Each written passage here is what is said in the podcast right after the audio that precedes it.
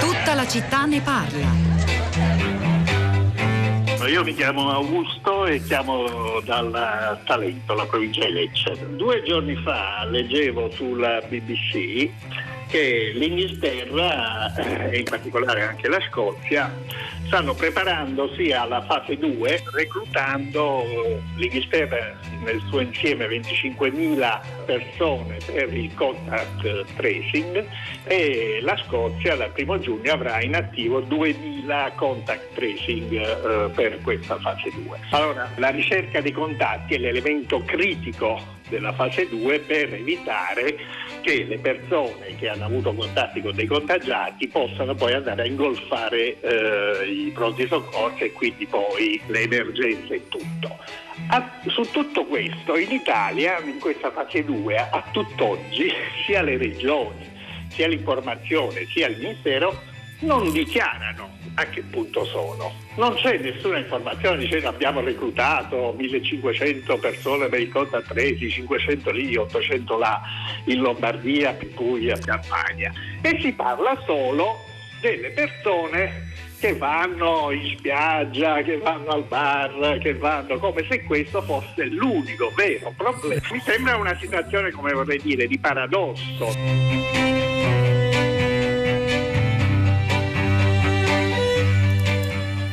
Sono le 10, 2 minuti e 30 secondi. Una buona giornata da Pietro del Soldà. Benvenuti a tutta la città ne parla che oggi comincia la sua settimana da qui, da questa chiamata di Augusto che ha chiamato alle 8 all'inizio del filo diretto di prima pagina con Bruno Manfellotto per riportare la nostra attenzione su un argomento che in effetti aveva fatto discutere parecchio nelle settimane precedenti, ma che da un po' è quasi scivolato in secondo piano, anche se invece questa dovrebbe o potrebbe essere la settimana decisiva per la famosa app Immuni, per lo strumento del contact tracing, cioè il tracciamento dei nostri contatti attraverso un'app da scaricare sul nostro cellulare e evidentemente eh, avvertire in tempo reale le persone che sono state vicine ad una persona infetta e insomma aiutare in questo modo, grazie all'uso di una tecnologia molto capillare, il controllo della pandemia. A che punto siamo? Che cosa ci dobbiamo aspettare da questa novità? Servirà? È troppo tardi? Eh, servirà per prevenire una seconda ondata? Ci sono tantissime domande alle quali aggiungeremo le vostre. Scriveteci come ogni mattina al 335 5634 296. Noi cominciamo. Cominciamo con Martina Pennisi. Buongiorno e benvenuta. Ciao, buongiorno. buongiorno a voi. Giornalista, scrive di tecnologie digitali e del loro impatto sull'economia, sulla società per il Corriere della Sera. Il suo ultimo articolo su questo argomento è proprio App Immuni, cosa monitorerà, dove si diffonde il eh, coronavirus. Allora, Benitele, io le farei un po' di domande semplici, proprio da, da, da profano per rifare il punto sulla situazione. Che cosa sarà questa app che se non capisco male e in realtà o sarà probabilmente scaricabile questi, nei prossimi giorni proprio perché Apple e Google hanno finalmente rilasciato dei codici che rendono possibile il download. È così? Ho capito bene? Sì, sì, sì, esatto. Tra l'altro hai eh, detto una delle poche certezze che abbiamo no, al momento, ah, ecco. eh, nel senso uno dei punti di partenza. Le certezze ce ne sono tante, però eh, le, le, domande poi eh, riguardano quanto, quanto, ci sarà veramente utile, quindi diciamo le, le domande importanti eh, sono ancora tali. Allora, eh, questa notte è stato pubblicato il codice eh, che quindi è pubblico, per noi utenti non è, non è importante, però eh, sarà importante perché gli esperti potranno valutarla, insomma vedranno proprio come è stata costruita e quindi avremo altre informazioni sul suo funzionamento. Il 29 dovrebbero iniziare i test in quattro regioni, però non si sa ancora, insomma non ci sono ancora informazioni precise, precise su questo. Come hai detto giustamente tu, le tempistiche eh, da quando si è scelto di affidarsi ad Apple e Google sono dipese fondamentalmente da loro. Eh, quindi eh, loro la settimana scorsa hanno reso eh, disponibili gli, i loro aggiornamenti e quindi eh, da lì in poi è partita la, il rush finale diciamo, per finire eh, lo sviluppo e poi rendere l'app disponibile per i test e poi per tutta, per tutta la popolazione. Proviamo a immaginarci cosa ci succede quando finalmente sarà scaricabile sul cellulare. Io ce l'ho, inserisco alcuni miei dati, non so se ci può già anticipare esattamente quali, e poi Allora, intanto eh, cosa che insomma, all'inizio non si sapeva, eh, avrò la possibilità di mettere la regione e la provincia, questo perché sì. eh, aiuterò poi eventualmente eh, chi studia questi dati, quindi gli epidemiologi direi, ad avere un'idea di come si muove il virus, eh, il virus in Italia. Allora, eh, nel momento in cui io scarico l'app e inserisco queste, queste informazioni, poi di fatto non, non, non dovrei più praticamente fare, eh, fare, nulla perché a che cosa serve l'applicazione? L'applicazione serve nel momento in cui noi andiamo in giro, abbiamo ripreso ad andare in giro dal 4, dal 4 maggio e ci spostiamo sempre di più e probabilmente dal 3 di giugno ancora di più eh, tra le, tra le regioni. Questa app darà una sorta di stretta di mano digitale, cioè comunicherà con gli altri smartphone che hanno l'app per far sì che gli incontri vengano eh, individuati e registrati, i dati restano sugli smartphone e poi se quindi mh, mm, cerchiamo insomma di, di renderla pratica. Io ho l'app, sì. esco, Martina ha l'app, esce, va in giro, prende la metropolitana e va, e va in redazione. Uh, tra una settimana tu cominci ad avere dei sintomi. Fa, ah, fai il tampone, accedi il tampo, al tampone, questa è tutta un'altra storia che però ovviamente deve funzionare. Nel momento in cui ti arriva il risultato del tampone che, che è positivo, uh, tu sblocchi diciamo, le informazioni salvate dalla, dalla, tua app e la mia app mi manda una notifica e mi dice guarda tu eh, sei stata vicino in metropolitana a una persona che poi si è rivelata infetta. A questo punto ci sono tutta una serie di eh, quesiti, come dicevo prima. Allora, il primo è quante persone devono scaricarla perché sia efficace. Si era parlato del 60% che ovviamente è una percentuale enorme perché eh, parliamo di percentuali, cioè Whatsapp, Facebook neanche le raggiungono, quindi è veramente complicato. E il professor Crisanti addirittura poi aveva posto l'accento sul fatto che per come funziona questa app il numero eh, di incontri che re- realmente vede con i positivi in realtà è intorno al 9%, lui aveva fatto questo calcolo, quindi insomma è, è fondamentale no? quante persone lo scaricheranno per, perché, possa essere, perché possa essere efficace. Poi l'altra enorme domanda è cosa succede quando ricevo la notifica. Perché? Il download dell'applicazione è volontario.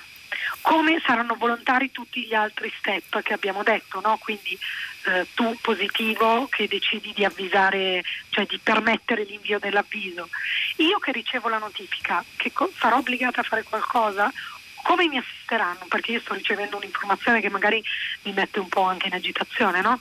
A chi mi potrò rivolgere? Ci sarà qualcuno che mi risponderà subito? Mi dirà mettiti in quarantena? Insomma, questa è la parte ancora da capire.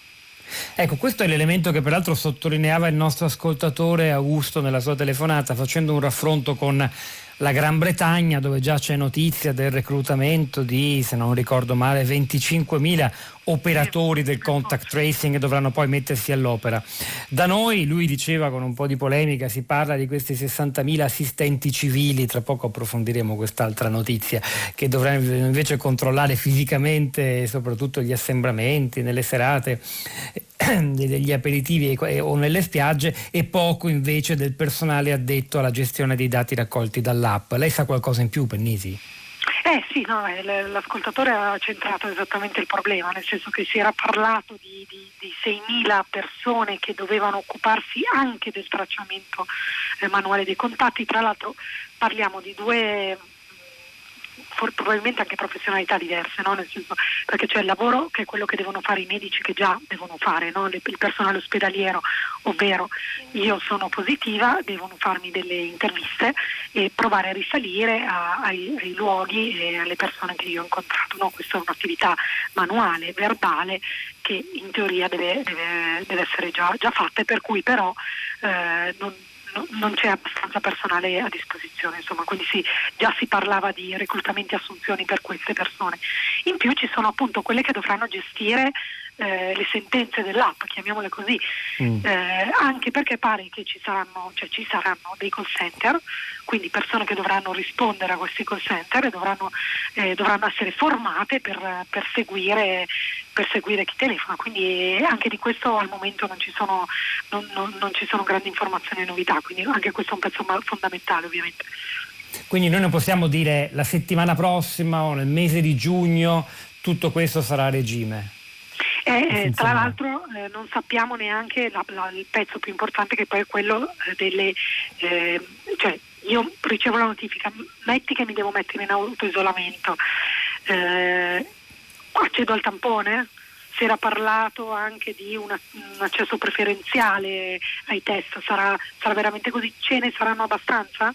Perché tut, uh, tutt'oggi senza l'app ci stiamo ancora interrogando sul perché non ci sono stati fatti abbastanza tamponi, non vengono fatti abbastanza tamponi, perché il test traccia isola non venga applicato. Senza l'app. L'app dà più dati.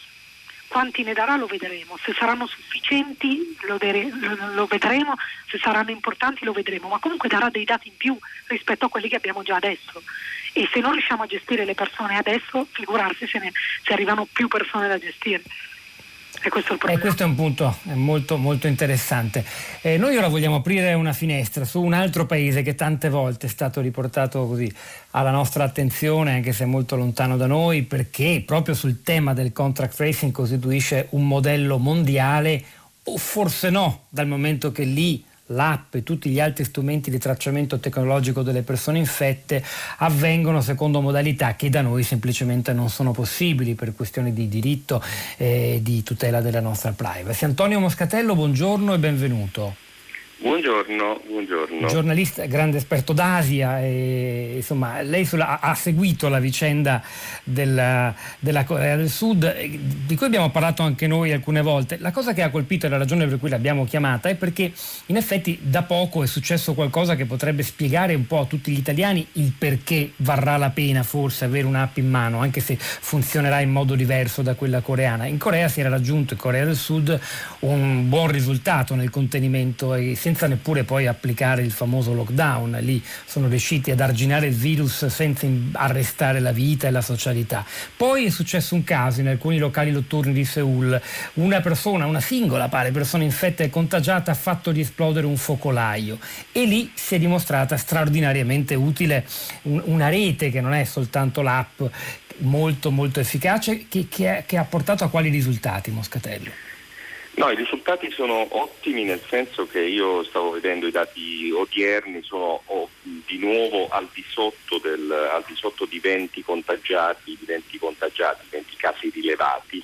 E quindi questo è, nel caso della Corea del Sud dobbiamo dire che casi rilevati vuol dire casi reali perché il sistema di, eh, come diceva, il sistema di tracciamento, di eh, ricostruzione del percorso fatto dai positivi è, molto, è stato molto affinato. Però dobbiamo anche dire che si tratta di un sistema molto integrato, molto articolato che si tiene tutto assieme, cioè non è un'app eh, oppure un altro sistema in sé che consente, questo, consente questa possibilità di ricostruzione, ma tutto il sistema che è stato creato attorno al Covid e che nasce dal fatto molto semplice che la Corea del Sud prima del Covid ha subito l'epidemia della SARS e l'epidemia della MERS che hanno in qualche modo creato dei precedenti e quindi, e quindi, dei sistemi e dei piani che sono stati immediatamente applicati alla coreana, diciamo, alla confuciana in maniera molto, molto rigida e precisa in, subito, subito, dopo che la Corea del Sud si è ritrovata, se ricordate bene, all'inizio dell'epidemia a essere dopo la Cina il paese con più contagiati. Ora, eh, come funziona questo meccanismo lo dimostra molto bene quest'ultimo caso. Un ragazzo di 29 anni il 5-6 maggio se ne va in giro mh, mm, nel, nel, quartiere di Taiwan, eh, va in 5-6 locali, 5-6 locali molto affollati, dopodiché si scopre che questo ragazzo è positivo e scatta il sistema di tracciamento. Sistema di tracciamento che funziona con tre, in realtà con tre strumenti in particolare il rilevamento GPS dei movimenti fatti dal telefonino, dal, dallo smartphone. Secondo sistema le carte di credito. Il sistema è il controllo delle transazioni fatte con le carte di credito e il terzo sistema sono le, le camere a circuito chiuso. Un, diciamo, un tracciamento fatto ex post, ecco, non, uh, non prima su tutta una popolazione. È molto interessante questo fatto perché immediatamente dopo la scoperta di questo, di questo cluster, di questo nuovo focolaio, è partito il tamponamento a tappeto che fanno in quel caso. hanno fatto 82.000 tamponi soltanto per questa eh, vicenda qui. Quindi questo vuol dire che loro si concentrano nel fare, nel, concentrano la diagnostica immediatamente laddove eh, si attiva un cluster. Questo per, consente loro in realtà di fare meno tamponi di quanti per esempio ne abbiamo fatti in Italia. Mm. C'è un po' una leggenda metropolitana su questa questione del, dei test fatti in Corea del Sud. La Corea del Sud ne ha fatti circa 700.000, qualcosa di più adesso, ecco, dopo questo cluster saranno arrivati circa 800.000. Noi ne abbiamo fatti credo quasi 4 milioni, più di 3 milioni ormai. Quindi siamo però loro focalizzano molto questo, questo lavoro di diagnostica ex post sul, sui positivi che, che, riescono a rilevare.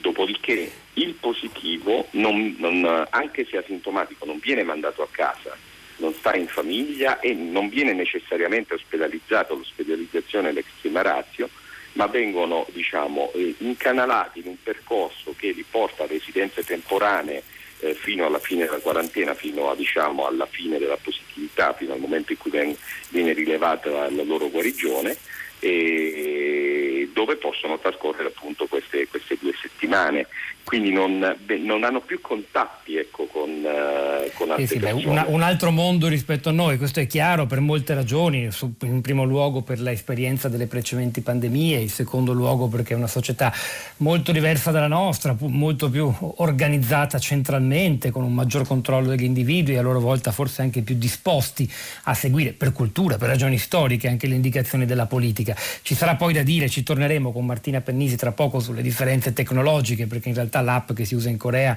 prevede l'utilizzo della, del GPS, del posizionamento via satellite, cosa che da noi non è possibile, si utilizzerà la tecnologia Bluetooth, ma insomma eh, è, interessante l'ultima cosa che ha detto eh, Moscatello, anche proprio dal punto di vista epidemiologico. Fatto, noi abbiamo l'idea che loro ci sono riusciti ad arrestare Covid perché hanno fatto più tamponi, in realtà ne hanno fatti molti meno di noi. Su questo voglio sentire, su molto altro, l'epidemiologo Carlo Lavecchia che è collegato con noi dall'inizio e ha ascoltato sin qui queste interessanti descrizioni.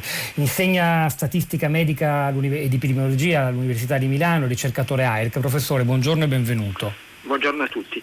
Allora, come ha già illustrato Moscatello, le app eh, o comunque i sistemi elettronici di identificazione funzionano benissimo, funzionano bene per i singoli focolai. Se uno ha un singolo focolaio, eh, può cercare di identificare i contatti con strumenti di localizzazione elettronica. Noi però siamo in una, situazione completamente diversa, noi abbiamo un'epidemia che è stata diffusa, che oggi è sotto controllo ed è in diminuzione, per cui il ruolo delle app è molto più limitato, anche se in una malattia così nuova e così complessa come il Covid qualsiasi supporto può essere utile. Abbiamo visto che anche i test sierologici funzionano parzialmente perché hanno una bassa sensibilità, ma ciò non di meno danno un contributo. Quindi è possibile che anche nella nostra situazione eh, senza, uh, senza, pensare di poter controllare singoli focolai, ma dando qualche informazione generale su luoghi e persone di diffusione dell'epidemia, queste abbi- abbiano un qualche ruolo. Eh, non mi aspetterei un ruolo determinante nel bloccare l'epidemia che peraltro sta eh, sostanzialmente diminuendo eh, come eh, è avvenuto in Corea e, o a Singapore, in altri, in altri paesi del, dell'estremo oriente asiatico. Potrebbe però, professore, eh, rivelarsi utile eh, in caso di seconda ondata e ne approfitto per chiederle anche se è un timore concreto quello che con i primi freddi nel prossimo autunno la situazione possa peggiorare di nuovo, però se magari noi nel frattempo durante l'estate ci scarichiamo, mettiamo un italiano su due sul proprio cellulare l'app Immuni, potremo dunque essere più attrezzati? Oppure serve anche tutta quell'altra struttura che ci ha appena detto Moscatello della Corea del Sud, le residenze dove isolare i contagiati, insomma qualcosa che da noi non c'è, probabilmente non ci sarà mai. Lei che ne pensa? Allora, questa è una scelta culturale più che politica. L'epidemia è crollata in Cina ed è crollata in Corea molto più rapidamente che in Europa perché in quei paesi è stata fatta la scelta non iniziale ma dopo alcune settimane di eh, mettere eh, i positivi in, in infermeria, mentre noi abbiamo continuato a lasciare i positivi a casa e hanno ovviamente infettato le famiglie. Questa è essenzialmente la ragione per cui eh, l'epidemia a Wuhan fu controllata in due mesi, mentre noi al terzo mese abbiamo un'ampia discesa, ma non abbiamo ancora zero casi. Eh, la seconda ondata, eh, questo è un virus nuovo, senza dubbio ehm, su di esso eh, l'estate o, o, la stagione non ha un impatto importante come eh, sull'influenza, come sappiamo l'influenza eh, scompare ogni marzo anche se non ne comprendiamo la, ragione. Eh, il Covid invece è ancora qui a, a fine maggio, eh, se abbia un, una stagionalità e qualcosa di ragionevole perché d'inverno tendiamo a stare più al chiuso eccetera eccetera però eh, non è detto. Essendo un virus nuovo eh, non sappiamo come si comporterà né quest'estate né il prossimo autunno. È ovvio che è, è prudente attendersi eh, oltre che successive ondate anche un'endemia, cioè il fatto che eh, il virus resti con relativamente pochi casi che sono curabili dal Servizio Sanitario Nazionale, quindi i decessi dovrebbero essere controllabili, però non è detto che necessariamente possa scomparire nelle prossime settimane o nei prossimi mesi. Quindi le tre ipotesi che sono scomparsa del virus e suo controllo oppure marginalizzazione una permanenza con bassi numeri che richiedono un controllo da parte dei servizi sanitari oppure eventuali ulteriori ondate sono, altre, sono, sono, sono tutte e tre ragionevoli, però noi eh, non sappiamo oggi quale sarà il futuro di un virus in un'epidemia del tutto nuova.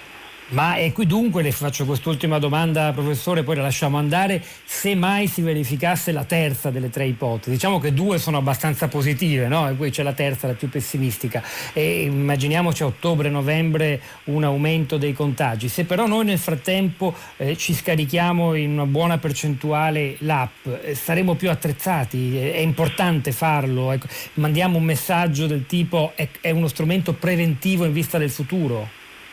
Allora, due punti. Lei ci crede? Sì, allora, eh, qualsiasi contributo, anche piccolo, secondo me l'app darà un contributo piccolo, ma comunque qualsiasi contributo è utile in un'epidemia che noi non conosciamo.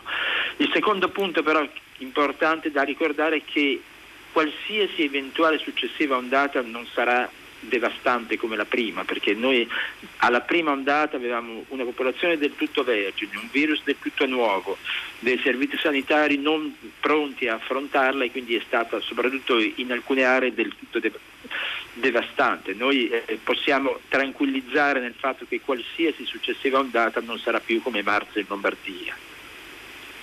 E questo è importante. Senta, posso chiedere un'ultimissima cosa, una curiosità. Venerdì scorso a Radio Trescenza è stato ospite Andrea Crisanti, il virologo insomma, che in Veneto, soprattutto attraverso lo studio del cluster di Voe Uganeo, ha raggiunto dei risultati scientifici e anche epidemiologici molto molto importanti. Tra le cose che ha detto nella bellissima intervista a Rossella Panarese, vi consiglio di andarla a risentire sul nostro sito, Crisanti ha detto anche che eh, probabilmente eh, i cosiddetti asintomatici, che sono molti di più dei casi eh, conclamati di, di, Covid-19, non sviluppano anticorpi, dunque presumibilmente non si immunizzano, cioè a dire eh, in realtà gran parte, la, la quasi totalità della popolazione sarà ancora vergine, uso la parola che ha usato lei poco fa, come a febbraio in caso di un'eventuale seconda ondata. Lei, lei, è dello stesso parere? No, mm, in realtà non lo sa nessuno, potrebbe avere ragione oppure torto. Eh, però i coronavirus eh, sono dei virus che noi conosciamo, in particolare ve ne sono due che sono molto diffusi e, danno semplicemente il, il, raffreddore perché non hanno il recettore che attacca i, i, i polmoni e i vasi.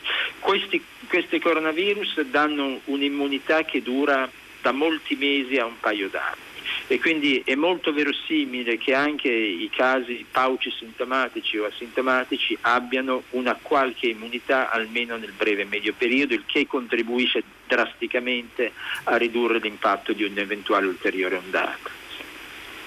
Grazie davvero professor Lavecchia, io vorrei tornare da Martina Pennisi per un ultimo chiarimento sull'app che sarà pure uno strumento piccolo, però insomma tutto quello che abbiamo è meglio metterlo in campo, soprattutto in vista di un possibile peggioramento della situazione, per chiederle un, quella cosa che sembra una cosa da appassionati di tecnologia, ma in realtà non lo è. Quest'app, quando l'avremo sul nostro cellulare, funzionerà grazie alla tecnologia, al metodo di trasmissione dei dati denominato Bluetooth che troviamo sulle impostazioni del nostro smartphone, cosa ben diversa dall'utilizzo del GPS, del posizionamento delle persone attraverso satellite che avviene invece in Corea. Perché fa davvero la differenza questa cosa? Sì, sì, sì, come hai detto tu giustamente non è, cioè, sembrava un discorso per appassionati, ma invece è fondamentale, abbiamo imparato un po' a conoscerlo, a conoscerlo tutti perché tra l'altro la scelta del Bluetooth ha anche determinato diciamo, una dipendenza dall'aggiornamento di Apple e Google che è arrivato e quindi ha determinato un po' i tempi, no? perché il Bluetooth aveva bisogno, ha bisogno, perché poi adesso vedremo come, come funzionerà, di, di, qualche intervento, no? così da solo non, non avrebbe funzionato come come doveva. Qual è la differenza fondamentale? Il GPS ci segue, tra, tra virgolette, no? quindi segue i percorsi che, che, stiamo facendo. È pur vero che alcuni sviluppatori di app con il GPS avevano proposto poi di registrare non i percorsi ma i luoghi in cui le persone eh, si trovavano, però poi di fatto la funzione è quella, sa dove, dove siamo stati e dove stiamo andando, che comunque eh, è problematico dal punto di vista della privacy, però per individuare i focolai come abbiamo visto, come è stato ben spiegato per, per, la Corea, insomma ovviamente ha una sua utilità.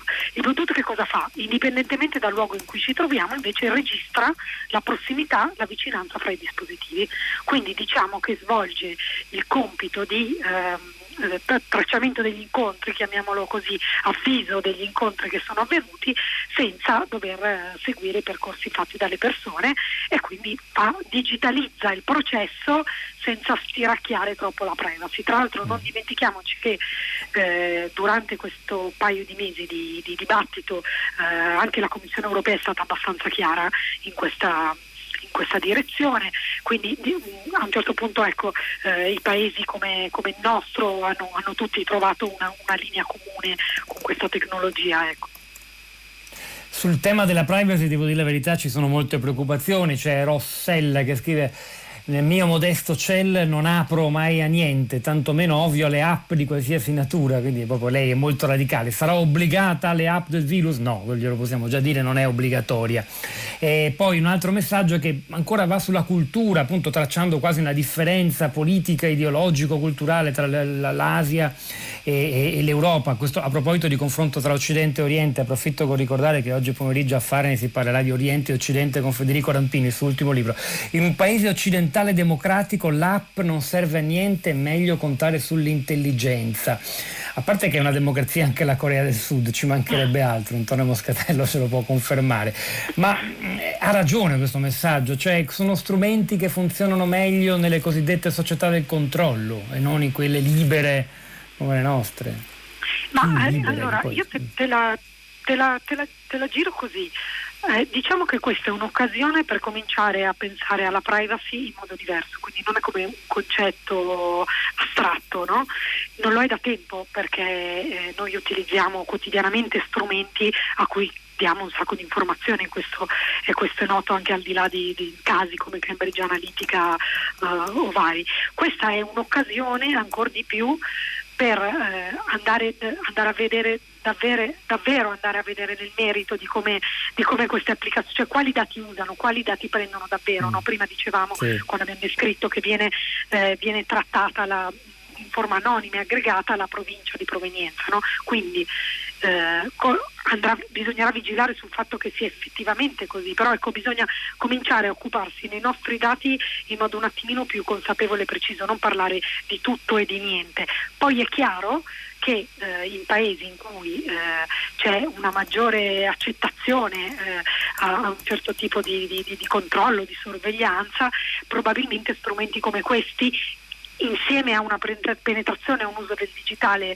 massiccio danno, probabilmente danno più risultati, più dati, no? prima dicevamo un numero di dati, più dati per circoscrivere più fenomeni, questo è indubbio, però poi ricordiamoci che non stiamo parlando soltanto di app e di smartphone, no? La, sorveglianza, se, se, così possiamo definirla, passa innanzitutto dalle, dalle, dalle telecamere, eh, insomma ci, sono, sono, tante le tecnologie che... No, no, è molto chiaro. Vorrei approfittare del fatto che Antonio Moscotello c'è ancora per chiedergli come, come, suona uno che segue le vicende dei paesi asiatici, in particolare in questo caso della Corea del Sud, questo dibattito molto italiano eh, sul fatto che noi saremo più liberi, quindi diciamo così più anarchici, meno, meno, disposti a un controllo quale quello che effettivamente in Corea del Sud si fa. Una differenza giuridica c'è, per cui anche la ragione per cui si usa il Bluetooth e non il GPS, ce l'ha spiegato molto bene Pennisi, un controllo della privacy differente, questo è indubbio. E tuttavia c'è per esempio in Corea del Sud un dibattito su questo? No, ma io non concordo sull'idea, eh. non concordo sull'idea che un paese come la Corea del Sud sia più propenso a subire il controllo, meno democratico. No, la Corea del Sud è una vibrante democrazia di cui faccio notare sugli ultimi quattro presidenti, due sono finiti in galera per, per motivi di corruzione, quindi un, un paese che si confronta molto con, eh, con, con, la sua democrazia e voglio sottolineare un elemento che forse, eh, che forse sfugge nel dibattito. Il controllo che viene effettuato in Corea del Sud viene effettuato sui cluster, non viene effettuato a tappeto su tutta la popolazione. Cioè sui focolai. Le app ci sono, le app di autodiagnosi eccetera ci sono, eh. Questo, ce ne sono almeno due in giro eh, ma il, il, controllo è fatto sul positivo, cioè io rilevo un positivo e poi faccio tutto il controllo del, dei suoi percorsi. Nel momento in cui si è verificata un'esigenza superiore della collettività di isolare un focolaio di epidemia ed è una cosa che puoi fare al di là dell'app e puoi fare attraverso il GPS, ma è, questa cosa è considerata assolutamente normale per il semplice motivo che eh, che è poi scritto anche nella nostra Costituzione che diciamo, rispetto a un interesse collettivo l'interesse alla privacy del singolo va in secondo piano ma non è, una, non è, considerata una cosa particolarmente antidemocratica. In, in, un paese che ha assimilato la democrazia molto bene, almeno nell'ultimo trentennio, eh, non, è come, non, è visto come, un problema, ma soprattutto con questo elemento, cioè non è un controllo, non è il grande fratello che controlla tutta la popolazione, è una, un, diciamo, un controllo, un tracciamento focalizzato sull'esigenza collettiva nel momento in cui c'è il pericolo che un cluster, un focolaio si allarghi, eh, deflagri. È per mm. questo che è assolutamente accettato anche in Corea del Sud un paese assolutamente democratico. Poi ci sarebbe, mo- sarebbe molto interessante andare a studiare semmai la realtà del Giappone, dove non c'è neanche il tracciamento, dove no, hanno fatto pochissima diagnostica, ma apparentemente il Covid non è assolutamente esploso. Come hanno fatto? Questo è un grande mistero. È un mistero da chiarire, molto interessante, grazie per avercelo ricordato Antonio Moscatello, le cui parole forse rassicureranno alcuni ascoltatori come Bruna che invece in un messaggio al 335 56 34 296 ascoltando parlare dell'app dice un mondo di terrore, di paura, non ci posso credere, tutti i soldatini, quelli che non si scaricano l'app che cosa gli succederà?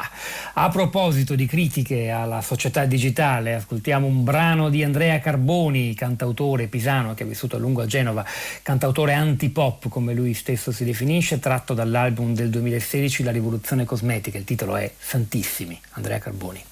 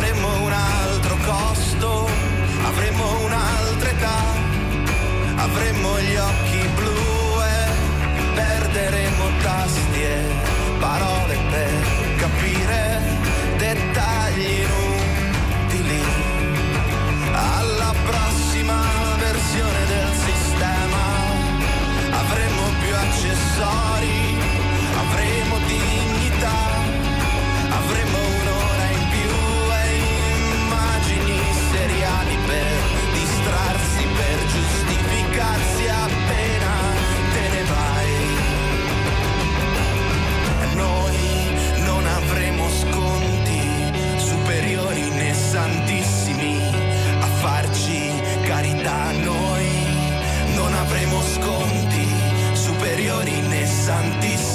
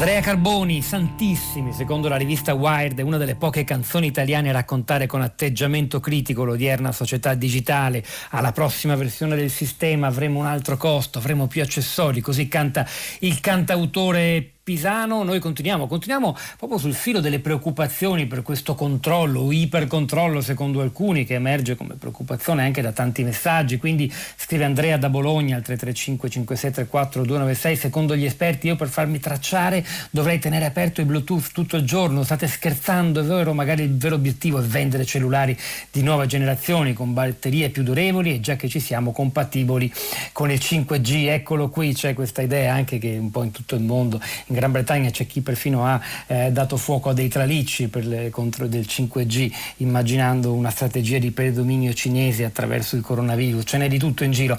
Le, le rassicurazioni di Antonio Moscatello sulla Corea del Sud e il fatto che lì non siano assolutamente l'app e il sistema di contact tracing uno strumento per controllare le libertà non hanno dunque rassicurato tutti ed è il caso di insistere ancora, eh, guardando le cose con gli occhi della filosofia, della filosofia politica, del pensiero.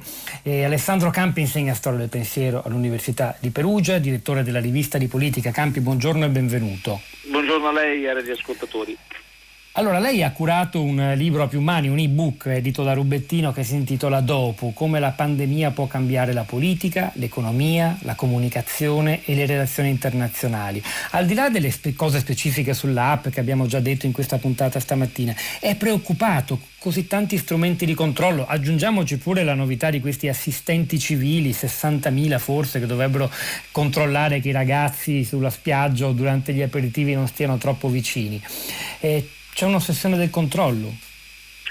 Ah, guardi, la mia impressione è che noi abbiamo vissuto una distopia indiretta, solitamente le vediamo rappresentate o al cinema o in letteratura, stavolta è stato un esperimento in vitro, non di quello che accadrà ovviamente, però di quello che potrebbe accadere, quindi evitando il cospirazionismo, evitando gli eccessi di allarmismo, dobbiamo però chiederci come potrebbero evolvere le società liberali e democratiche che noi parametriamo su un modello fondamentalmente ottocentesco, quando ancora non c'erano tutte le tecniche di controllo potenziali che abbiamo sotto gli occhi. Quindi diciamo, è una preoccupazione realistica quella che molti avanzano. Eh, sicuramente è stato fatto tutto nel nome di un bene primario quale è la salute, quindi non c'è nessuna intenzione politica di stampo lontanamente totalitario. Però in prospettiva potrebbe accadere che eh, nuovamente in caso di emergenza, stavolta è stata sanitaria, potrebbe verificarsi un'emergenza di altro tipo, eh, mettendo la tecnologia nelle mani sbagliate. Noi dobbiamo sempre pensare che eh, i governanti di domani, in alcuni casi anche i governanti di oggi, possono essere animati da cattive intenzioni, è già successo nella storia, quindi predisporre gli strumenti legali ma anche diciamo, intellettuali, quindi ci vuole anche una predisposizione critica da parte di ognuno di noi rispetto ai pericoli che ci sono, secondo me è, è, è, un, ottimo, un, ottimo, esercizio. Eh, dopodiché mh, è chiaro che stiamo parlando di tecniche che possono avere anche una finalità eh, civile accettabile da tutti, lo si fa per il nostro bene, però insomma l'idea di poter essere rintracciati in qualunque momento, controllati, fate utilizzare dispositivi in cui noi stessi ormai abbiamo messo un pezzo importante della nostra vita, se non tutta la nostra vita in termini di informazioni primarie. Bene, l'idea che qualcuno dall'esterno possa accedere a queste informazioni, possa capitalizzarle, immagazzinarle e forse un giorno utilizzarle, credo che sia un, un tema di discussione assolutamente attuale, assolutamente realistico. Senta, fermo restando che però le informazioni, poche che metteremo sull'app eh, Immuni, eh, non saranno archiviate, non saranno immagazzinate, almeno così ci è stato detto ed è la ragione per cui anche il garante della privacy ha dato il via libera, non ci sono grandi preoccupazioni, però al di là di questa storia particolare, più in generale, eh, il controllo che sulle nostre vite è dato, lei l'ha detto, noi abbiamo al di là dell'app eh, per, per il coronavirus abbiamo in mano uno strumento che ci sta un sacco di cose nostre che vengono messe a disposizione non tanto di poteri politici pubblici quanto di società private. Il pericolo appunto lo vede più eh, a lungo termine su un controllo del potere politico o su un controllo delle nostre vite per finalità di profitto da parte del potere economico o forse un giorno queste cose potrebbero convergere. O già convergono? Ma so. guardi, c'è, c'è, una convergenza di questi diversi, diversi, aspetti e comunque il problema non è soltanto la tecnologia, lasciamo perdere immuni, è un caso molto molto particolare, il problema è più generale. Eh, controllo sociale che cosa vuol dire? Esiste anche una forma molto diciamo, elementare e molto primaria che abbiamo sperimentato, che è il controllo sociale del vicino di casa. A me è capitato di dire che il nostro è stato un esperimento che ci ha consentito di capire come si vivesse nei regimi dell'Est durante la guerra fredda, dove non c'era un totalitarismo forte, però c'era diciamo, un, un, meccanismo sociale tale per cui il sospetto generalizzato tra vicini di casa, eh, lo spiarsi e controllarsi reciprocamente, non c'entra niente la tecnologia in questo caso, mm. c'entra come dire, una disposizione relazionale che non è nel senso della cooperazione dell'altruismo, è nel senso della diffidenza. Allora, in questi mesi abbiamo sperimentato anche questo, il singolo pedone o bagnante o corridore spiato con i droni, ma peggio ancora fotografato dai vicini di casa o denunciato attraverso telefonate tutto si spiega con un clima di allarmismo che c'è stato, in alcuni casi forse persino esagerato, però ci dice anche di questa predisposizione, non so quanto è nata, alla asocialità, che è il contrario della socialità virtuosa che noi ci aspetteremo e che sempre lodiamo, le persone si vengono in aiuto reciproco, è assolutamente vero, l'abbiamo fatto anche stavolta, però se si crea un clima sociale dove dire, ognuno fa gioco a sé, no? eh, vita, mm, mors tua vita mea eh, in, senso, in, senso, lato. Può anche accadere che una società involva, quindi c'è il controllo tecnologico da un lato, c'è un potere che potrebbe essere tentato di legittimarsi attraverso il governo dell'emergenza, laddove tutti i governi e tutte le forme di potere contemporaneo soffrono in realtà di un deficit enorme di legittimazione e in più c'è una possibile regressione della socialità in situazioni di allarme sociale. Noi abbiamo sperimentato anche questo. La, la grande È una grande domanda su come, alcuni, su come ci comporteremo l'uno. Grazie, no, dicevo, eh, come, come ci comporteremo l'uno con l'altro, come Grazie, no, mi scusi, non volevo sovrappormi è che stiamo davvero chiudendo, però insomma il concetto che ci ha detto Alessandro Campi è chiaro, aggiungiamoci però che questo controllo sociale, se c'è stato, ha avuto anche a che fare con un senso di responsabilità dei comportamenti propri e altrui, insomma per fronteggiare un, un'onda vera di tsunami, come è stato detto. GR3, onda verde, poi ritorniamo per ascoltare le vostre voci e i vostri commenti sui social network. Tutta la città ne parla.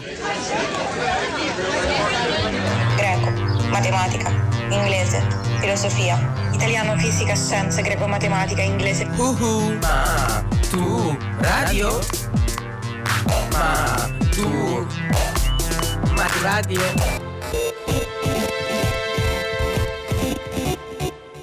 Podcast di fisica per l'esame di maturità, letto da Claudio Morici. Sistemi di riferimento e trasformazioni. Immaginate questo delizioso quadretto familiare. C'è tanto sole, le montagne sono tutte intorno, in mezzo a un lago, calmo, tranquillo. Sulla riva di questo lago una donna prende il sole. È una fisica nucleare. Ma la donna è anche una mamma. In particolare è mamma di un ragazzino che in questo momento nel nostro delizioso quadretto si trova su una barchetta lì in mezzo al lago. L'acqua è praticamente una tavola. Ma il riposo della nostra fisica nucleare viene interrotto perché squilla il telefono, è proprio il bambino sulla barchetta. Aiuto, aiuto, mamma, è arrivato un gabbiano enorme e si è posato davanti a me. Ora è qui, fermo, sulla prua della mia canoa che mi fissa minaccioso. Non so come fare, mamma. La mamma non si allarma più di tanto e risponde composta. Ah sì, lo vedo anch'io. Solo che ti sbagli, figliolo, perché non è fermo quel gabbiano. Si muove verso la sponda opposta del lago, esattamente come tu e la tua canoa. Il bambino, pure abituato a certe bizzarrie materne, chiamiamole così, va subito nel panico. Prima di scoprire se il povero bambino in canoa riuscirà a salvare il suo panino dal gabbiano, cerchiamo di capire il senso della strana risposta materna e soprattutto chi dei due, cioè madre o figlio, ha ragione.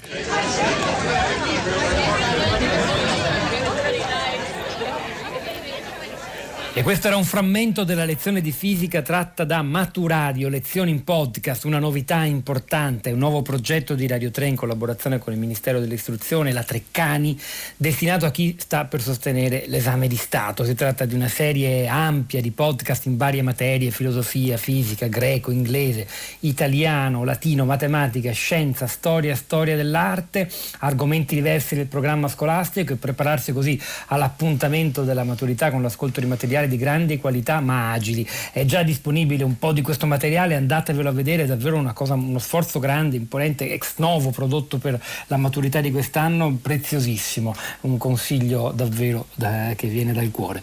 Ora ritorniamo a noi, sempre di tecnologia, stiamo parlando noi stamattina, tutta la città ne parla, di tecnologia legata alla pandemia, non per fornire aiuto all'esame di maturità, ma per fornire aiuto al contenimento del virus.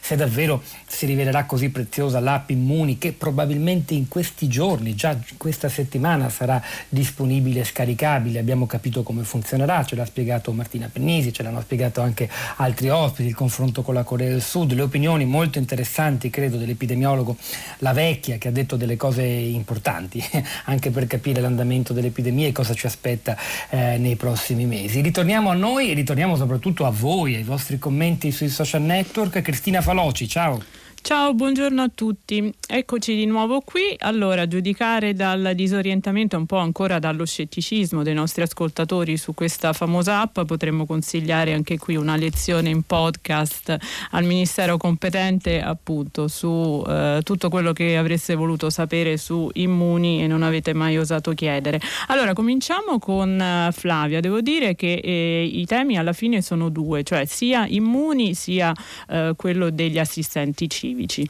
Allora, dicevo Flavia, sono settimane che si parla di app, contraria al reclutamento di 60.000, 60.000 volontari per i controlli fuori dai locali, perché potrebbe innestare eh, dei pericoli se qualche bullo si ribella, specialmente se ubriaco e corrissa. Per far rispettare le regole ci sono le forze dell'ordine e la polizia locale, come hanno fatto nei due mesi precedenti. Scilla.